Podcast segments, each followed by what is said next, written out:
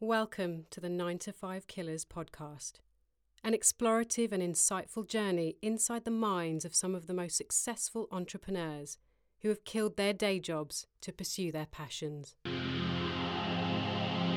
Streets raised me, born in 80s, baby. Lord save me, cause today I'm going crazy with this bullshit. Bullshit, bullshit, crazy with this bullshit. Bullshit, bullshit. Welcome to season four, episode four of the 9 5 Killers podcast. I'm your host, Glenn Graham. And today's guest is a fashion designer and founder of Ugly Duckling, a clothing brand that aspires to bring change through fashion, music, art, and world education. Ugly Duckling lives in a space of luxury streetwear, providing high end accessories and unique elevated pieces.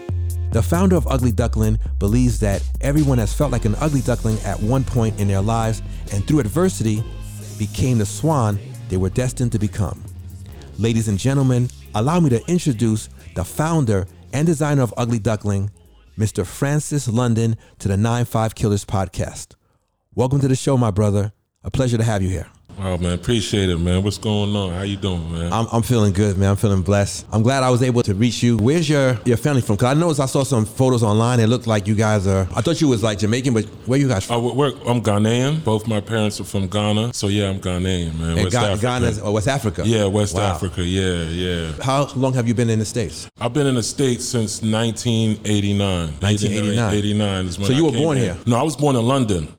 So my mom and dad had me in London. My dad got deported back uh, to Ghana, and then um, he ended up in the States. But yeah, they met in London, and I was born in London. And you have brothers and sisters? I have two brothers, And they're younger or older than you? uh, two younger brothers. and you said your dad got deported. Can you share his- a little bit of that? Like, I mean, his papers wasn't right. You know, he came to London illegally, or I think yeah, he came on a visa and his visa expired, so he got deported. Did he ever make it back to the States? Yeah, but he got his papers. He got a job through Trailways back in the day, which was like Greyhound, and that's how he got his work permit and was able to come to the states. That's a deep story. Yeah. When you first, like, were growing up, what were some of your earlier inspirations? I'm from the era where I grew up in a household with a grandmother. Parents were absent at the time working. My dad was in the in the states at the time, and my mom was in London.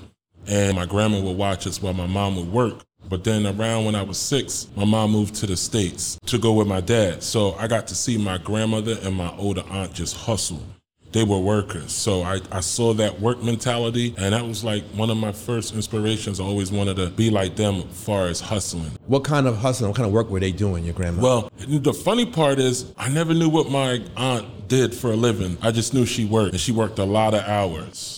And then my grandma, it's crazy. My grandma didn't really work. She would get government assistance. My grandma, grocery shopping with my grandma was unique. She was one of the best thieves in the world. My grandma wore this cape. So what she would do is she'll put canned goods in there and lunch meat and by the time we get home, I mean, she got food ready for us on the table. We didn't have it back then. I mean, my grandma was left with eight grandchildren to watch over while my mother was in the States and my aunt was working. Wow. So that's how we grew up. I grew up with 10 people in a two bedroom flat. So you can imagine.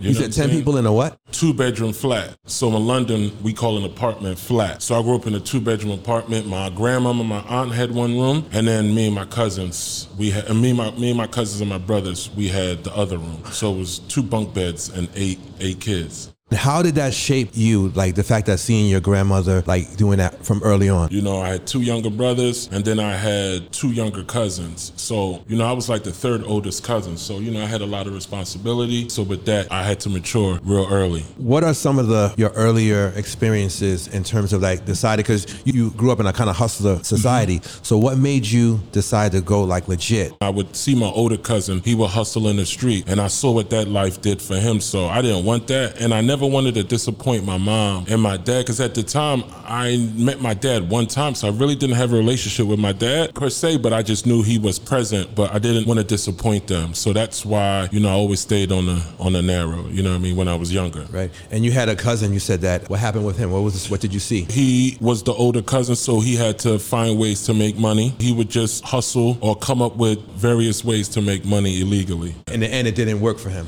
Um, it didn't work, but eventually it did. As you know, he's right now a successful businessman. But like when he was younger, yeah, he went through a whole lot. Yeah. What was one of your first jobs that you can remember And what age were you? Shoot. A real job? I really never had a real job until I got to the States. I can't even remember it. It's been so long. Oh no, I worked at Walmart in high school. Yeah, yeah, yeah. In the shoe department, matter of fact. So I worked, uh, that was my first job, the shoe department. How old yeah, were you? I was probably 16, 17 at the time. What do you remember about that experience and how it shaped who you are today? Well, I, well, fashion is crazy. When I look back at it now, I got to see how brands would mimic authentic brands and how people with less money having a cheaper version was sufficient. I learned that a lot from from like the earlier stages. So that's what I learned growing up early. Like everything that seems real ain't always real. You know what I'm saying? So Right, wow, Yeah, from wow. an early age. Yeah. Because when I see the person in front of me, so you had to, so you had Walmart and that was it. So after Walmart, you worked. After Walmart, I went to the military. I went straight out of high school to the military. how old were you when you went to the military? I was 19. You was 19. Straight 19. out of high school. Yep. 18 going to 19. Yep. What made you decide to go to the military? I was running away from my pops. I knew uh, I couldn't live in a house with him anymore. I mean, I wanted to go away. I knew college wasn't good for me because I was struggling since eighth grade to 12th grade academically. So the military was the best option for me. And I didn't want to stay back because I knew what I was going to do if I would have stayed. Did going to the military? Did what? What did that have? What kind of effect did that have on you? Oh, it shaped me up. Oh, discipline. I mean, I had discipline from my father because my father was very militant, but like work wise, like work ethic, I learned to hurry up and wait. I learned to Wait, wait, wait. What's that? What's hurry up and wait? Hurry up and wait in the military means if we tell you to be there eight o'clock, that means seven thirty. Don't come in there at eight o'clock because you're late. You know what I'm saying? So I learned to hurry up and wait. You know what I mean? Give yourself some time to prepare. I'm usually I usually beat people places, and you actually are the probably the first person that has ever been somewhere before me because you was up here. Oh today. yeah, man. And and, and I, I kind of like to scan the area. You know what I mean? Part of my military training, I'm always that guy to get there early and you know just watch and make sure I'm straight. You know what I'm saying? How many years did you serve in the Oh, military? I got kicked out. wait, you got wait, you got to tell the story about that one. yeah, I got. Well, you know, I was young, 19. I fell in love, had a child young. And I didn't want to be in the military no more. I wanted to be a rapper at the time. I was pursuing that. I got hooked on drugs while I was out there. Just so much that I went through. Yeah, they ended up kicking me out, which I wanted to. And after that, because I had my son and I wanted to raise my son, I knew I couldn't raise my son with a German local in the military. It wasn't going to work. So you was you was stationed in, in, in Germany. Yeah, I was stationed in Mannheim, Germany. Yep. So how long were you in the military before you got kicked out? Um, I was in there maybe two years and six months. I got kicked out a couple months before my actual uh, enlistment was over. I did. I listed for three years and didn't make it. you didn't make it three years. you were like, I'm not doing it. Nah, nah. I was having too much fun. Well, I'll tell you how I discovered you online briefly. Uh, when I saw you online, I remember you was sitting next to this designer, and I was I usually stalk people, so I, I try to find people for the interviews, and I saw you with this designer, and I had been stalking him and watching what he does. I couldn't find a reason to really work with him because I'm a vibe person. I couldn't feel a vibe off the internet. So one thing I always tell people when you online uh, and other people don't know you, what we see is we it's not fair, but people kind of get a read of you based off what they see. Yeah. No one's gonna like really sp- take the time out to be like, well, let me meet him. They look at line, they see something that looks a little strange. They kind of like, I don't know. So I saw in one picture he was sitting with you, and you had like, I think you had a mask on or something. Mm-hmm. And I was like, who is this guy? Because I couldn't see your face. Yep. And I like that because it made me curious. And then when I got curious, I did some checking on you. Mm-hmm. And one of the things that I noticed is your attention to detail, like with your packaging mm-hmm. of your of your design work. Mm-hmm. How did you how did you come to this level of like just packaging and, and, and presentation? So, Virgil, when Virgil told the world that streetwear was dead, Wait, wait, who's Virgil? I know, Virgil but for who don't know. For those who don't know, the late Virgil Abloh, may he rest in peace, who happens to be West African. He's Ghanaian. You, I mean, you could just know that my admiration for him is a lot more personal because he's, you know, we from the same country. And he was a designer, right? He's a designer too. He's known for designing for Louis Vuitton. But he had said streetwear was dead. And I noticed that amongst black designers, we don't focus on the packaging part, which separates most luxury or premium brands. Now the pieces are beautiful, but what keeps them is the packaging. It lets the consumer know you actually care. And packaging to me meant so much back in the early 80s and 90s growing up when you would buy a CD. I'm a hip hop fan. And you remember back in the day, you go grab the CD, you open the CD, you'd see who the producer was, the credits, how it was packaged. So I always told myself when I come out with a brand, packaging must be, I want to give people the same experience that I was given when I used to purchase CDs back in the day or when I used to purchase top premium streetwear brands. So I knew I had to make sure my packaging was on the same level as my competitors. So that's what I did, and that's what sets me apart. I love that. Two questions for you. So the first thing is I want to just clarify for anybody listening. Mm-hmm. What what's classified as a street brand? To be honest, Glenn, that word is so watered down, but to me, streetwear is a core brand that represents the five pillars of hip hop. Streetwear came from hip hop. We are the ones that put Adidas where they are right now. If it wasn't for Run DMC, we wouldn't be rocking no Adidas. If it wasn't for Dapper Dan, we wouldn't be rocking Gucci, Prada, Fendi. Um, if it wasn't for Misa Hylton, who's from the streets, who's from New York, you know, all these all these trendsetters were from the streets. So that's where the core that's where the core heart of streetwear is from the street. So streetwear to me is, you know, the core foundation, the five pillars of hip hop, which was breaking, graffiti, DJing, um, the MC. And what's the fifth one? I'm I'm um, I'm forgetting, but you know, forgive Yeah. me right now. But you no, know I, what I'm I appreciate that. Yeah. So do you feel like being classified as a streetwear brand would hold you somewhere? Like you said, like your one of your idols said that it was it was dead. Mm-hmm. Did you feel like street streetwear, um, the brand, like being a streetwear brand, would hold you uh, at a certain position and not let you rise higher? No, because I knew what he meant. Virgil was saying, look, my black designers, I need you to do more than just a t-shirt and a hoodie. I need you to jump into this, into this, I need you to jump into this, you know, this world with me. Make accessories, make wallets, make bags, you know, show, show that you have different palettes because we all just, you know, we all get used to just making hoodies, hats, and t-shirts, maybe a jacket, and that's it. We never think that we could make a luxury duffel bag or a luxury wallet, premium wallet, premium duffel bag, however you want to word it. Um, I would never say luxury because luxury means life, a, a, life brand, more than 50 years. And there's not one luxury uh, minority brand out there, period. So that's where I'm trying to get to. But you, I want to show people that, you know, there's the black designers that could do the same thing they do. I appreciate that. And one of the things that you said when you talked about building a brand and, and having it be something to be recognized over time, talking about legacy, right? Yep. Why do you think that there are people that don't go into lanes like going, making the leather wallet or making the bag? not thinking that they can actually do it is for one because we don't get to see. Um, the only one we know about really is Telfar, and it didn't take him. What was I mean, that? Telfar. I don't know who that is. No, tele, he makes Telfar bags. Oh, oh. Yeah, he's- satchel, satchel bags? Satchel bags, purses. Um, he's been doing it. He's been killing it. And he's actually the only designer right now, minority designer, that's on that level where he's known for his bags. But one, we don't think we can do it. And then the pricing, it's, it's expensive. It's expensive. And you got to study. Handbags is not like wholesale. You can't wholesale a handbag. You can't wholesale a handbag. I mean, you can, but if you really want to make one, you got to know how to make a duffel bag. You got to know dimensions. You got to know the hardware.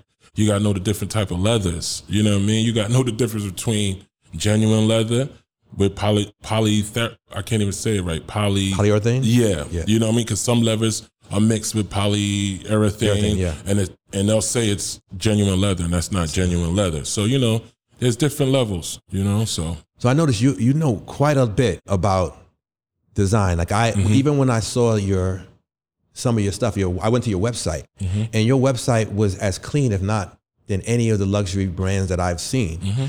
And my question to you is how did you get so educated about design in the first place? I studied. I put in over thirty thousand hours. I studied so much that it it jeopardized my first marriage because I was insanely, insanely driven to start this brand because I knew the vision. I knew some things had to take. I know some things. I knew I was going to lack certain things in my marriage and it's in my life because I knew I had to put this brand. So I put in a lot of hours, a lot of hours, a lot of studying other brands. So that's how I got to where I'm at. Did you use the internet at all to like to study, or was it all book stuff? Was Um, mainly, you know what's funny though? I used hip hop. Um, that's how I got to study. What I do is I normally watch all the old school videos, all the old school videos, because that's where I see how streetwear was created. So that's where I get my my visions or my inspirations. Internet, I get that's where I'm able to touch and find the pulse of streetwear and contemporary streetwear. So I use the internet just to see, you know, the pulse of the culture. right. So the name of your brand is called Ugly Duckling. Mm-hmm. Can you tell me the story? How did you get that name? Okay, so all right, I'm gonna make it brief. Nah, don't make it brief. We got time, brother. Okay, so I came up with Ugly Duckling in 11th grade. And the reason why I came up with Ugly Duckling, I was in study hall and I had to read a book. I was, you know, if, you know, in high school, you got to go do study hall. And I came upon a book called Ugly Duckling and I just picked it because it had a lot of pictures. It just looked attractive to me. I put, picked the book and when I read it, the story was similar to how I was raised. I grew up from an ugly duckling, which the ugly duckling was born different from his siblings. He was picked on a lot. He went through life with finding it hard to be loved. And um, eventually, through trials and tribulations, he grew up to be the swan.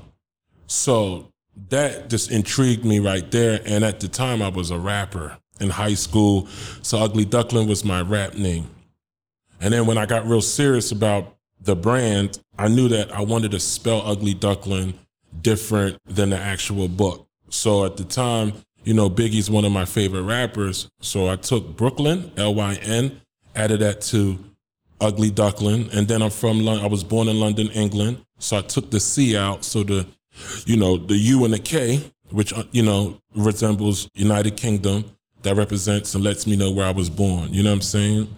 And then ugly, I took that and made that stand for understand God loves you. So when everybody somebody would call me ugly, I would just take that term and just say, all right, I understand God loves me. You know what I'm saying? So that's how I broke down ugly duckling phonetically and then visually.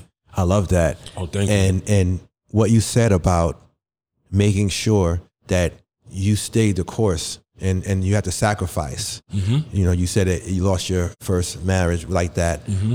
What what else have you sacrificed in pursuit of this business? Oh, friendships, relationships, especially, you know, because when you starting a brand or anything or a business, you know, you need support.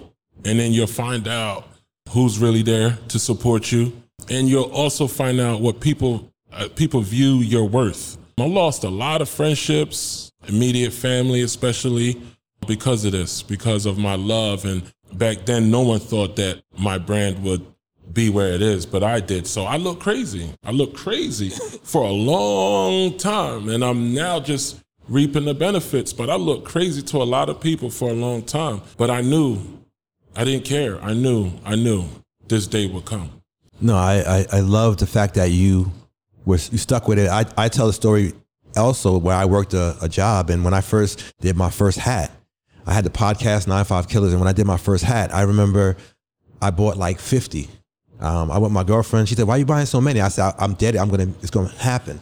And when I went to work and I told the the wrong coworker, and he said to me, "Man, how much you selling those for? Forty five? Nobody's gonna spend forty five dollars for that. Who are you?" That's not even a new era. He taught he started telling me Yep. everything that it wasn't. Yeah. And he said, and he put doubt. And I said, and I said, what are you talking about, Glenn? I just took that anger and I said, you know what? I got to do it. And every day he asked me. And then when I made my first sale, he asked me the next day. And then when it was like three or four or five, he stopped asking. Yeah. And the beautiful part for me is when I went back to the store, he said, I always knew. So they always go for me, my experience, people go from, uh, I don't believe in you So when you make it, I always knew. hmm Certain family members, especially, you know, I'm uh, like I said, West African, so my parents are old fashioned. My parents are first generation West African. I'm second generation. So they just believe in stuff that makes sense or stuff that they can grab, like a degree. And a lot of things that I did, I did it for them. I went to school, I pursued and got my teaching degree because I wanted to keep my parents happy, but that wasn't that wasn't me. So now I think my mom just started maybe 2 years ago is when she started telling people that her son's a designer and that she's very proud of me. But for years, you know, she wasn't feeling it. she wasn't. How, would that make you feel like to not have the support of your mother um, um, in your in your? It drove me. It gave me drive. Like, all right, you don't think I could do this? Oh, watch, watch. I didn't get mad or got bitter because I know where I know her her era, and for her era, that doesn't make sense. You know what I'm saying?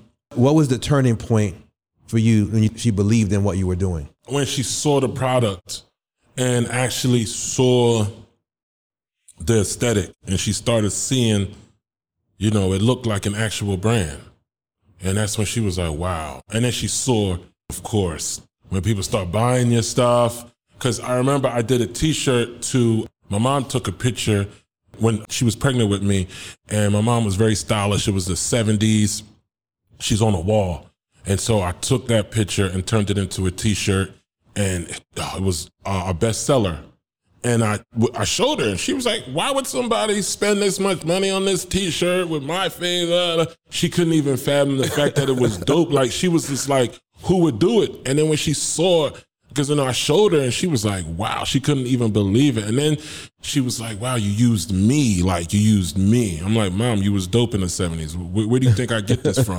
you know what I'm saying? Yeah. So yeah, that, that's that's crazy. Yeah, but um, I'm also gonna say though, my mom did support me, but it was it was weird. It's it's just different. It's not the support that most kids would want to get from a parent. You know what I mean? My dad never supported me, period. Like, you know what I mean? So, but my mom is still one of my real inspirations, like as far as uh, where I get my hustle from. And she's the one that introduced me to designing, even though I didn't know it.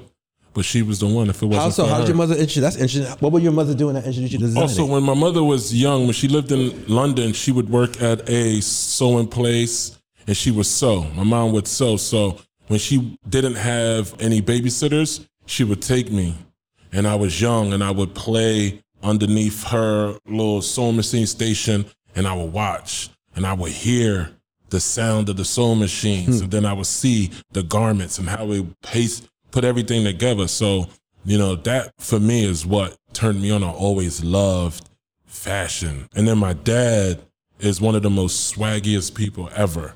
Like my dad, like I look at pictures of my dad when he was young and I know that's where I get that from. So I get the hustle from my mom and then the swag from my dad and put that two together it's just crazy. So shout out to them though, you know what I mean? I love it. I love I love the the, the way you're driven and and getting and knowing more about your family gives me an insight into mm-hmm. like why you're so driven. Um, I'm very intentional. I think what you're saying is intentional, and I pay attention to detail. Meaning, my website and my social media have to align. My products have to align with my aesthetic. Prime example. When I started Ugly Duckling, you know, I would do t-shirts, hats, and everything. But when I created that duffel bag, the leather one, right? The leather one. That's beautiful, man. Thank you. We did two versions, a leather and a suede. But when I created that duffel bag, now my brand didn't match because I had an $800 duffel bag and I knew I couldn't bring out a $20 t-shirt or 30, 40. It didn't make sense. So I elevated my brand when I wasn't really supposed to or wanted to. So then I had to rebrand and say, wow, how am I going to get a consumer to buy a duffel bag and a t-shirt? And how am I going to get a t-shirt to be on the same price point as a duffel bag? So once I w- was able to do that, that's how I was able to make all my connections dot, you know, cross my T's and dot my I's because I had to elevate everything to match up with the duffel bag. So how'd you elevate your your your t-shirt and your other stuff to match? I left wholesale. I left wholesale and went in a cut and sew. I left Chinese manufacturers. No disrespect to Chinese manufacturers. I outsourced overseas, Europe, Pakistan, And that's how I was able to upgrade my my merchandise, upgrade my fabrics. Mm-hmm. How do you? How does one educate somebody from going from using Chinese brand? Because I, I, mm-hmm. you heard of Alibaba. I'm sure. Yeah, you, yeah. Oh. you, you use that or no? Yes, I do. You do? And Okay. I can tell you how to use Alibaba. Now, if anybody's on Alibaba, this is free game. If you want a good manufacturer on Alibaba, look at the ratings. Make sure when you look at their ratings, when you look at delivery time, it's at 80% or higher. And you always got to look for a verified check from any manufacturer Before you go any further, tell people what Alibaba is so they know. Like, Oh, break so it down. Alibaba is a Chinese market where you could basically get anything wholesale. They'll manufacture it for you from cell phones to clothes to light fixtures, whatever. Alibaba's like the Walmart of manufacturing, and they have a lot of factories. And that's how I was able to find out the greatest factories is because they got to be verified. They got to have that check. And when they verify, look to see how long they've been in business for. So I look for companies that are four, five to seven years or longer in business. And then also look for their production rate. Because if you want to make something, right? Let's say you want 50 t shirts, you want to make sure that they can produce your stuff within a 60, 90 day frame. If they don't and their production rate is low, I won't mess with them. You know what I mean? There's a lot. What's your experience with like a low production rate? Oh, I mean, you lose a lot of money. You lose a lot of money. That's why you got to get on the schedule. I always tell designers if you have a brand and you want to order for a season, you got to order four to five months out because it's going to take about 90 days to make it. If you're producing pieces, 100 or more, 90 days to make it. Then you got to talk about shipping. So then it takes, if you're doing air, which is expensive, you talk about five, seven days, right? Then when it gets there, then you got to get a, a broker. Then it got to clear uh, customs. And then when it clears customs, then you got to take it to wherever your storage is and then break it down and then deliver it out. You know what I'm saying? Like, Yeah. yeah. it's a lot. How were you able to afford that? It sounds like a price a pricey Oh, thing. Oh, very, very. I sacrificed. That's the part of sacrifice. I sacrificed going out. I sacrificed buying a car. I sacrificed traveling, like vacations. I lived the bare minimum to get to where I am. wow. The bare minimum. You and know? you- when you and so how was that for the person that you were with? I'm not married. I Okay. just started dating. Okay. Um, so I was shoot. I got divorced, and shoot, I've been divorced now. What six, seven years? You know, and so almost eight. So I just started dating for seven months. So it's new to me. But I sacrificed a lot. And matter of fact, the young lady, the beautiful young lady I'm talking to, she met me when I was like still struggling it just so happened that stuff started picking up. But yeah, she didn't meet me at the as the designer I am that had the money and no, no, no, no, no, no. Like there was times where she was feeding me and taking me out. You know what I'm Wow. saying? Yeah, That's great. Yeah, yeah. Let's, let's let's touch a little bit on that for a minute, Yeah, right? we could do as that. Mm-hmm. a person that's a designer and as a person who's an artist, how does that feel to like know that you have this thing and and not get deterred? Because a lot of people, especially, and I won't say I want to generalize, but Mm-hmm. men see themselves as a provider. So what happens when you haven't materialized it yet, and then your lady has to do that? Did it did it have Oh, effect no, on you? n- yeah, but then you just got to find that right one that understands. She knew that I had a good reason why. It wasn't like I don't have a good reason. She saw like, okay, wow, this guy is independent. He has a dope brand and has no backing. So, okay, it makes sense. And she knew that there's real estate and all I had to do was sell the stuff. So she knew I'm, you know, you're eventually gonna get it, but you know, I just had to get me a solid woman, like a solid woman. You know what I'm saying? I love that. Thank you for sharing that. that Oh, yeah. 'cause I think that a lot of folks get sidetracked by perception of what other people think, and, and the closer somebody is to us, sometimes Mm-hmm. that affects what we put out. Can you touch on a time where that has affected you in any way? Somebody being around and you said, I, I like what they're doing, but they're not intentional enough for me. Yeah. I used to, you know, I was, I tell you a quick story from the South Jersey area. So there was a few brands, and there was just one guy, one designer. Like we were real cool, real tight, and my vision was my vision. His vision was his vision. We had a discrepancy, but for us having our first discrepancy, and I felt like this was like a brother to me. He went left, very. He got very disrespectful, and for me, I was like, you know what? I got to pivot. Not only do I got to pivot, I got to pivot from this kind of level of design. I knew I had to go up a notch, Wait, what do you mean like this level of design? meaning I was leaving wholesale. Got it. Got it. So I knew I had to leave wholesale, and in order to do cut and sew, I wanted to stay away from this kind of design world. I knew I had elevated. So you know? I said, you know? I took the disrespect. I said, okay, no worries. You will see what I'm gonna do later. It doesn't make sense, but you'll see. And it was funny. I seen him at Philly Fashion Week. He was like, "Yo, I see what you're doing, man. you know, good look." good. You know, I keep it pushing, but you know, I had to just pivot because people are weird, man. People are weird. Wow. One thing I've learned from just talking with you, you share knowledge. That's why I was like, I, I got to talk to this guy. I got to have him on the mm-hmm. podcast. And something that you told me about is you told me about Art Basel, right? So can you tell us what Art Basel is Okay. and and and why, as a designer, do you go to Art Basel? Okay, so Art Basel is a place in Miami once a year, normally in December, where it's a hub for art.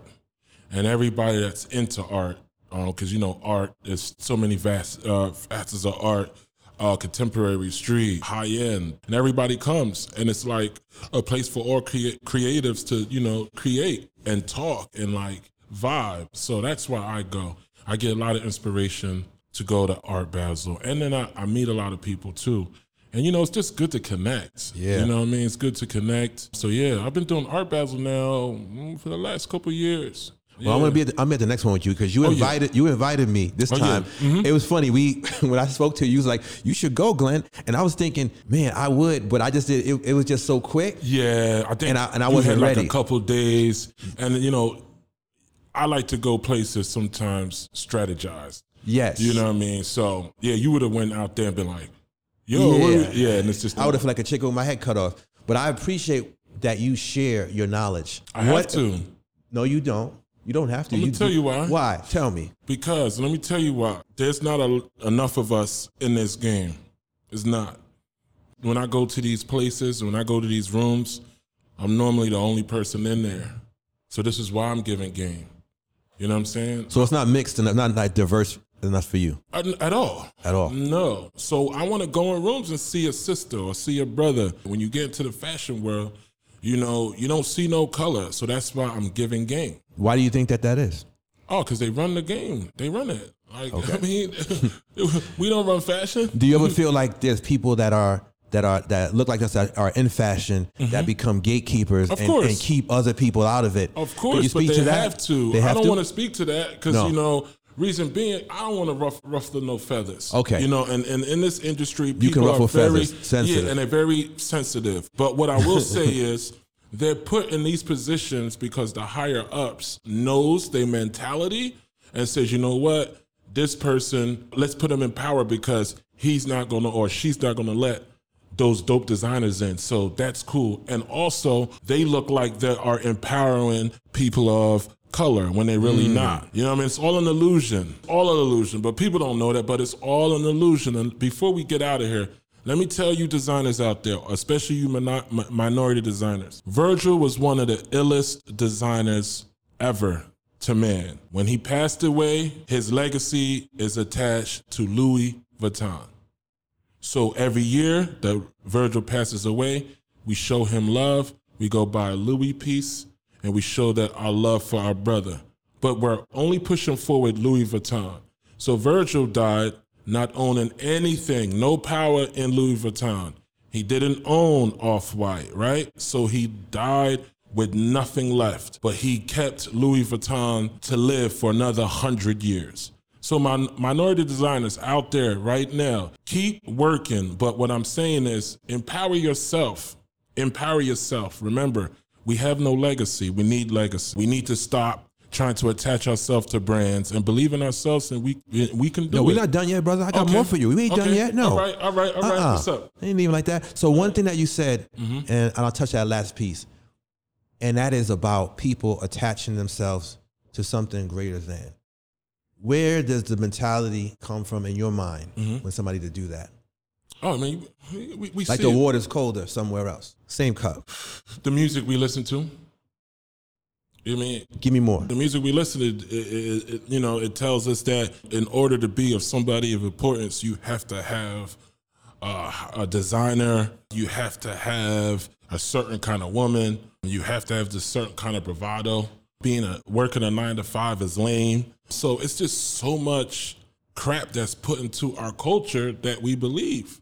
It's just prime example, right? If you go to somebody and say, "Yo, I got this hoodie. It's my hoodie. It's sixty dollars," they'll tell you, "Why am I gonna pay sixty dollars when I can get a Nike hoodie for 50 Because we put so much real estate in brands that when our brother or a minority comes with a brand, we looking at it like, nah, man, I want to rock with that. You know what I mean? Because we we don't we don't have no self love for each other.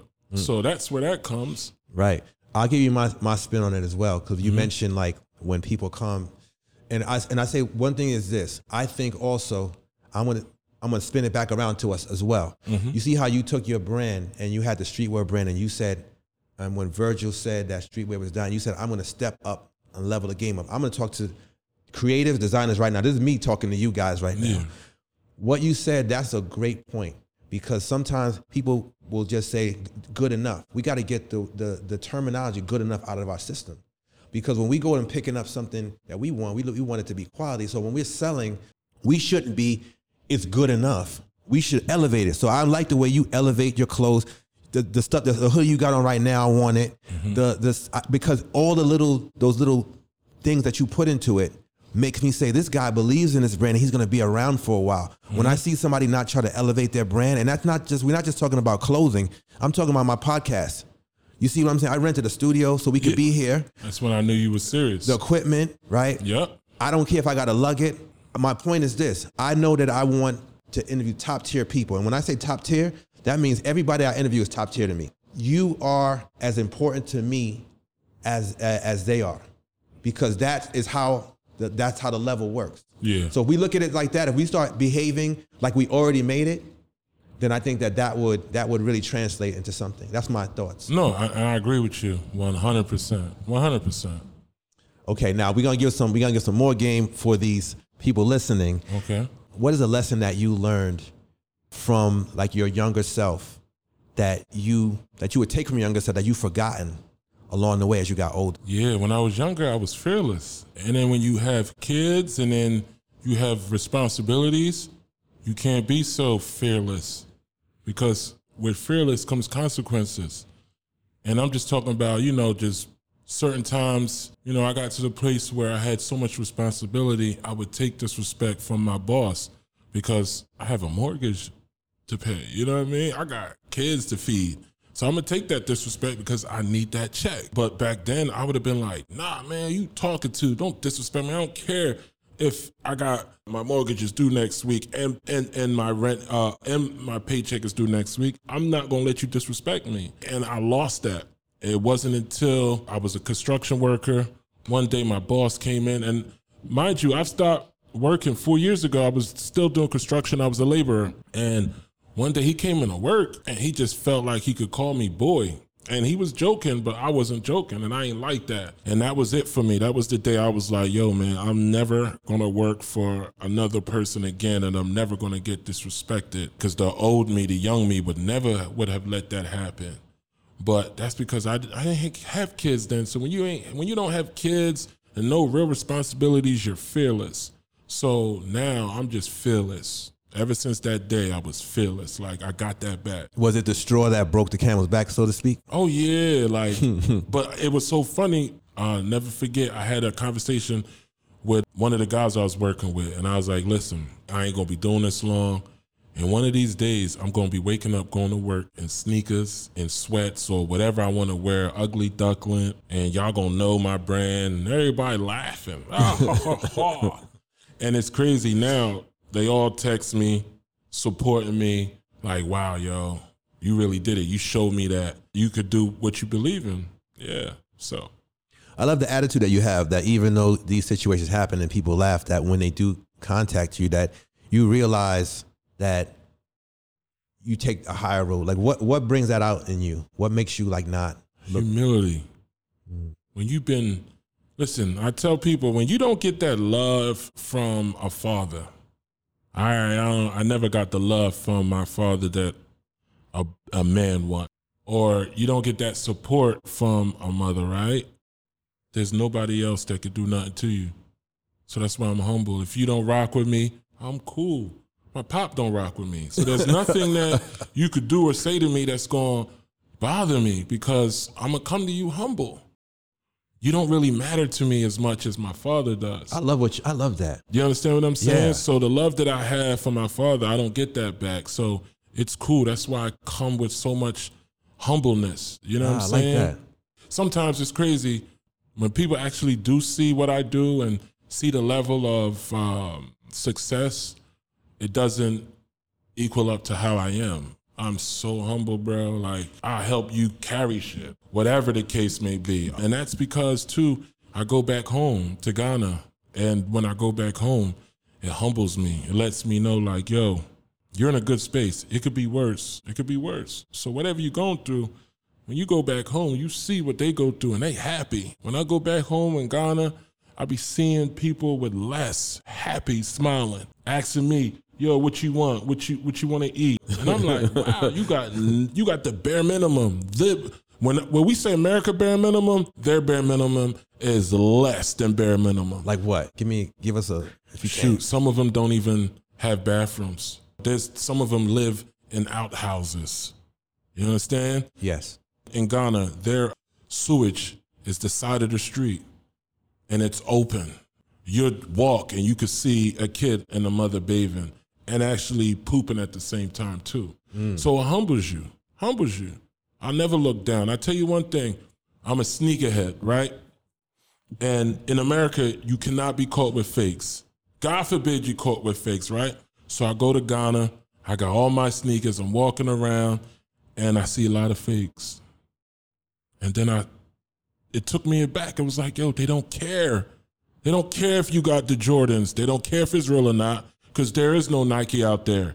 So they can't afford it.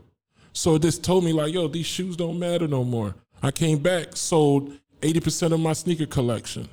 I don't need it. It's it's like it was a falsehood. Like the shoes made me feel like I was important, but it's just a shoe. You know what I'm saying? So that's why I'm just gonna remain humble because I don't want that. I don't want to end up like you know one of my you know favorite designers of all time. I don't want to end up like Kanye. I don't want to end up like Kanye. You know what I'm saying? What do you mean? meaning I still want to maintain that purity. He experienced so much at a fast rate, and he's been in doors that I probably would never been into. He's seen a different life. He'll never be the same.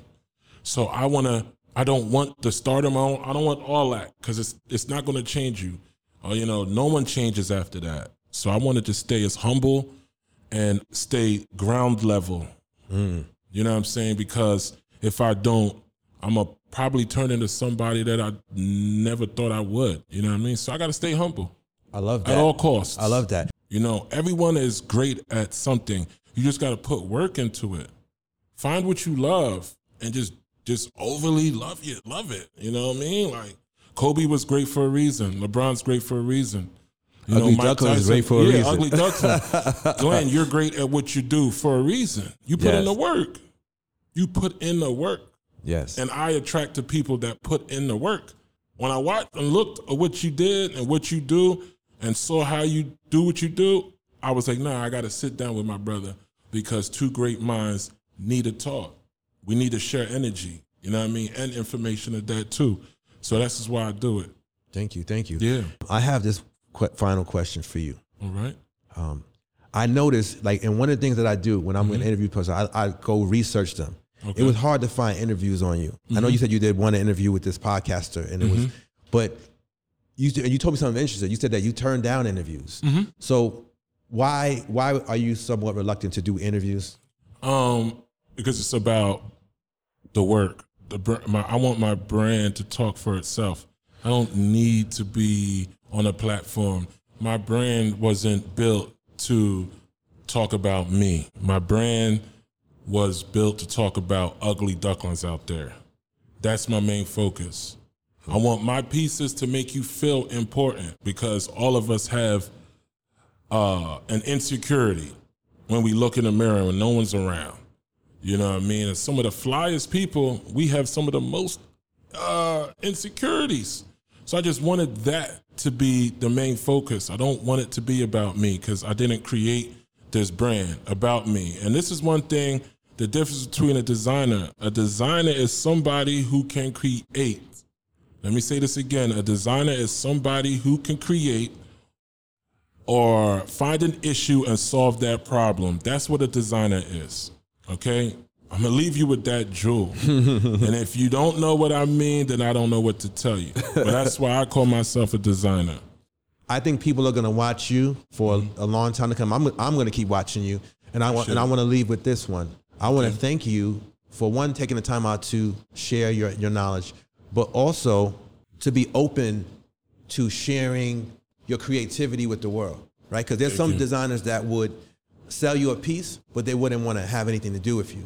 Like I Yeah, have yeah, very, yeah. I'm gonna buy one of your pieces. I know you gifted me one, Yeah. but I intend on buying one of your pieces Okay. um, because I really respect what you do. The explanation you gave for Ugly Duklyn, Oh, that right there, it. brother, is a quotable. What did you say it was again? Oh, understand God loves you. Understand God loves you. Yep. That's why I'm happy that you did this interview. That if, if, if that line alone makes me happy because I know that there's somebody listening, there's some kid or there's some adult Yeah. that is listening that has fear around being called or judged, and you just with that line alone. Yeah.